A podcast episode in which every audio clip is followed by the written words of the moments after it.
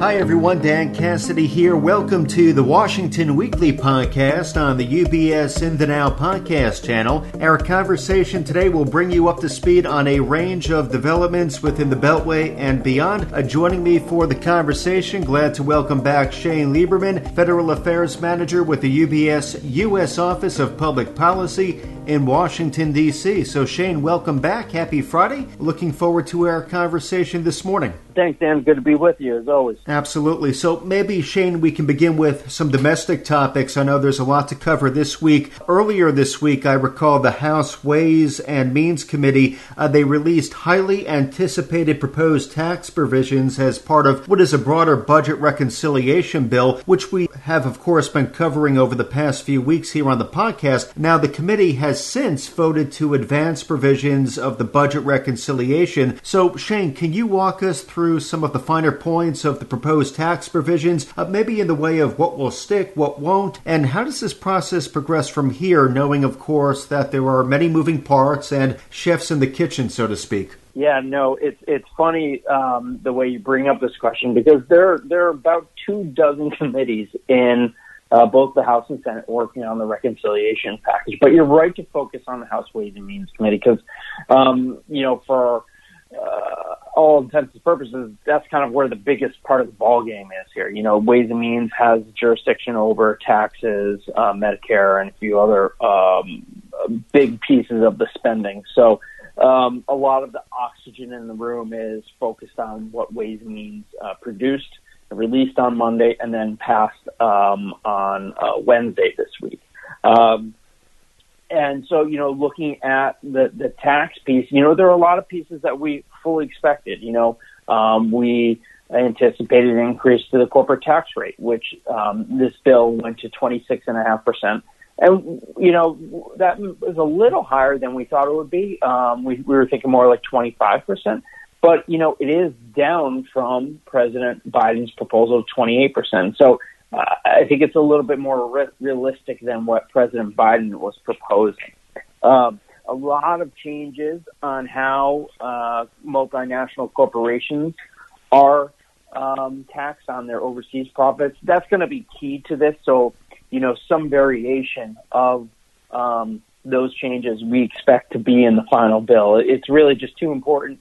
Um, on the revenue side, it's going to be where Democrats get a lot of revenue to help pay for the spending. And two, on the policy side, you know, Democrats uh, fully believe that the current laws in existence are just too generous to um, cor- multinational corporations. So that we anticipate will stick in the bill.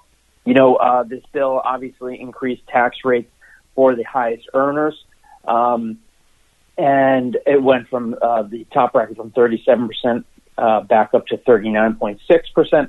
And as we discussed, um, eh, we this bracket was also expanded. We thought that was a real possibility because remember, President Biden's pledge overall is to not increase taxes on anyone that earns less than four hundred thousand dollars. And when we were looking at this top bracket, you know, it kicks in at six hundred and twenty-eight thousand dollars for married couples. So you know, we saw some room there that when Democrats needed revenue, uh, we thought they would uh, utilize, and in this bill they do. So the top bracket of 39.6% um, in this uh, House bill applies to uh, individuals making over $400,000 or married couples making over $450,000. So that is something to keep an eye on, and we think uh, that uh, will, by and large, uh, be in the final package. excuse me. And fourth uh, thing I'll mention is um, is uh, capital gains. You know, this bill increases capital gains to 25 percent uh, for those highest earners earning over four hundred thousand uh, dollars, and that it is effective on the date of an introduction for this bill, which is Monday, September 13, 2021. So, you know, theoretically, um, some people listening who may realize gains today could be taxed at the higher rate if that effective date holds over, which we think is probably the most likely scenario at this point. Um, and so we, we envision some version of this sticking uh, through to the final bill. Um, you know, another one I'll mention is uh, IRS. This bill provides uh, almost $79 billion for IRS enforcement. And enforcement is just another way of saying audits. So as we've been saying for a while now, we think that, that you know, the audits are coming, uh, and, you know, people need to be prepared and aware that, you know, there's a higher probability that in the coming years they're going to be audited by the IRS. Um, now, this proposal host has a total of almost uh, around 40 different tax increases. So not all of them are going to make it to the to the finish line. Some may fall off to the wayside, especially if this bill um, comes down from that 3.5 trillion dollars in spending. If it's shrunk, then some of the tax uh, increases will be shrunk as well. So there's going to be moving parts, but I think those are kind of some of the ones I'll highlight that we fully expect to be uh, in the final bill. Well, Shane, appreciate the insights. Of course, a lot there to unpack. Now, we know what a narrow majority the Democrats hold in the Senate. What's interesting here is that both Senators Joe Manchin and Kyrsten Sinema, both Democrats who represent West Virginia and Arizona respectively, uh, they both keep being cited as pivotal determiners of the scope and scale of President Biden's economic plan, uh, much to the frustration of the White House, as has been reported. So, uh, Shane, what concerns have both Senators Manchin and Sinema been voicing, and has the White House engaged with them lately to maybe take the temperature on their stance? Yes, the White House has engaged with them. Uh, I believe both of them went to the White House uh, this week to sit down with the president to kind of uh, lay out some of their concerns. I think there are a couple of points here. One, you know, they're not comfortable with spending an additional three and a half trillion dollars. Um, they would like to see that number come down uh, to something more comfortable with. Joe Manchin has said something around you know one and a half trillion dollars. Um, but then also within you know the set of proposals, there are proposals that each of them are just not fully comfortable with yet. You know, for Joe Manchin, it's some of the uh, climate initiatives. Remember, he he is a senator from West Virginia. Coal is an important economic engine to the state. So you know he is uh, fighting for jobs in his state and and trying to represent uh, those workers to the best of his ability. So, you know, there there are many other pieces to this puzzle. But another thing that we should highlight is there are some other uh, senators and representatives kind of behind them. It's just that you know uh, a lot of them are purposely choosing uh, to let Senator Manchin and uh, Sinema kind of take all the heat here and be the ones that get all the attention and focus, especially from the left and uh, progressive Democrats who are very upset with um, this and how it's playing out and, and trying to push back on the moderates. So, you know, uh, I think it's right that we do pay attention to what they say, but there there are some others that are behind them that are just kind of uh, playing, you know, uh, shy right now. We'll say. Well, there's of course a lot at stake here, some lofty price tags, and the pressure seems to be intensifying day by day. So it will be interesting to see where we are a week from now. Though Shane, that was very helpful analysis to bring us up to speed as to where the process stands today, and as we always like to say, more to come. Uh, maybe sticking with Capitol Hill, though, shifting over into geopolitics. I recall that this week we did witness what was at times emotional, contentious testimony related to the Afghanistan withdrawal. Uh, this involved Secretary of State Antony Blinken before House and Senate committees. There was a lot of spirited exchanges, a lot of questions left unanswered. Uh, though, Shane, what were some key highlights from this week's testimonies, and who else will we be hearing from across the agencies or departments that were involved here? Yeah, I think uh, there were five separate House and Senate committee uh, hearings held this week on on the withdrawal of U.S. troops and uh, from Afghanistan. I think maybe the most remarkable thing about the hearings were the outrage was not just from Republicans; uh, it was from Democrats as well. Uh, this issue has had an adverse effect on President Biden's uh, standing overall. I think you've seen in the past uh, few weeks his approval ratings have dropped well below 50%. Um, so, you know, this is starting to take a toll and you're starting to see that uh, impact happen on the Biden administration. Um, now, there's obviously a question of will that uh, continue over time and affect, you know, uh, President Biden long term and in the midterm elections.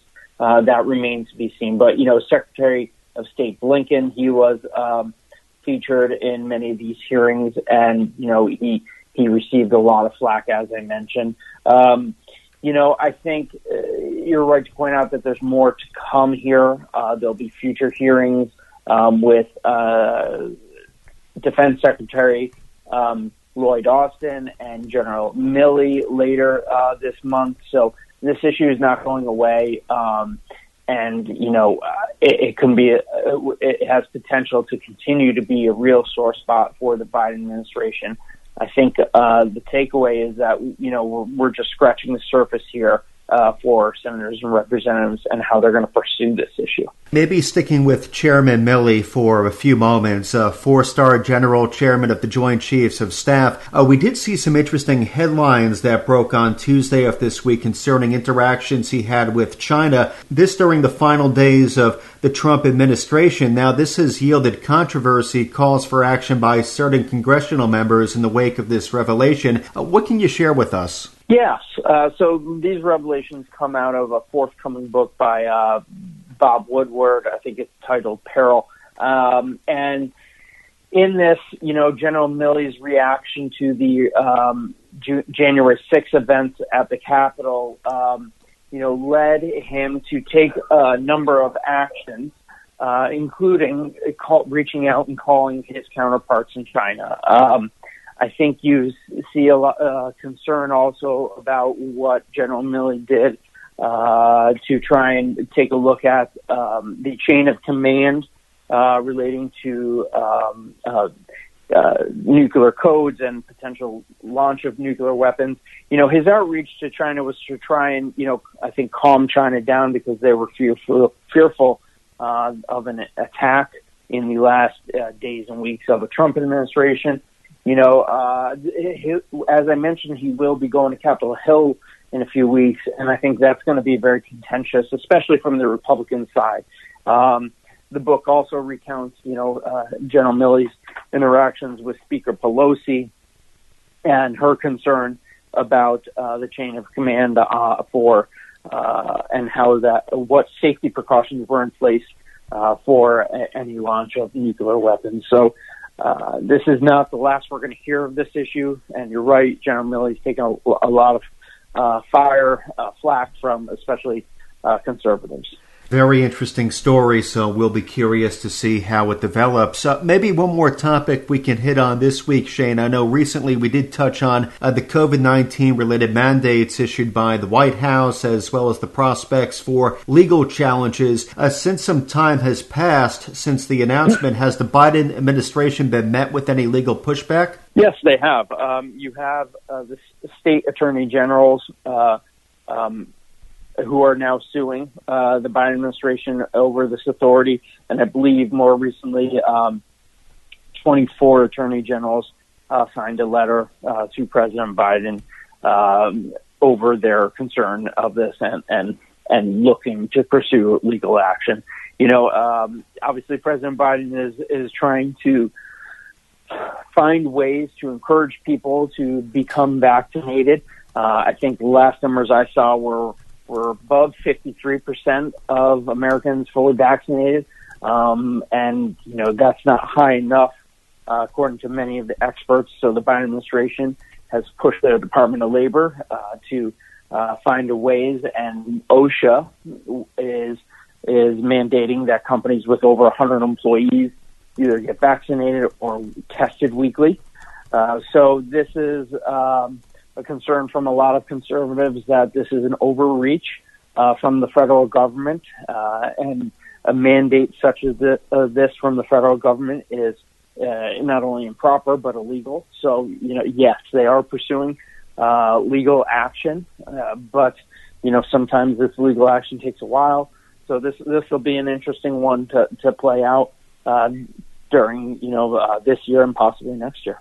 Okay, well, more to come there over the next few months, I'm sure, and something we can follow up on. Shane, very productive catch up this week. Thank you very much for covering all of the ground that you did with us. I'm sure much else to come up on Capitol Hill next week as these negotiations progress. So, looking forward to tracking the progress, having a follow up conversation. Though, in the meantime, wish you a great weekend, Shane. Thank you again. Thank you, Dan. Best to you. Thank you, Shane. And again today we've been joined by Shane Lieberman, Federal Affairs Manager with the UBS U.S. Office of Public Policy in Washington, D.C. So as a reminder to our clients and our listeners, uh, please be sure to reference the latest Washington Weekly publication, which can be found on ubs.com forward slash Washington Weekly. The Washington Weekly podcast is part of the UBS In the Now podcast channel, which is available where podcasts are found, including on iTunes, Spotify, TuneIn, Stitcher, and Pandora. Visit ubs.com forward slash studios to view the entire podcast offering, as well as the new UBS Trending video series. From UBS Studios, I'm Dan Cassidy. Thank you for joining us. As a firm providing wealth management services to clients, UBS Financial Services Inc. offers investment advisory services in its capacity as an SEC registered investment advisor and brokerage services in its capacity as an SEC registered broker dealer. Investment advisory services and brokerage services are separate and distinct, differ in material ways, and are governed by different laws and separate arrangements. It is important that clients understand the ways in which we conduct business, that they carefully read the agreements and disclosures that we provide to them about the products or services we offer. For more information, please review the PDF document at ubs.com forward slash relationship summary. UBS Financial Services Inc. is a subsidiary of UBS AG, member FINRA SIPC.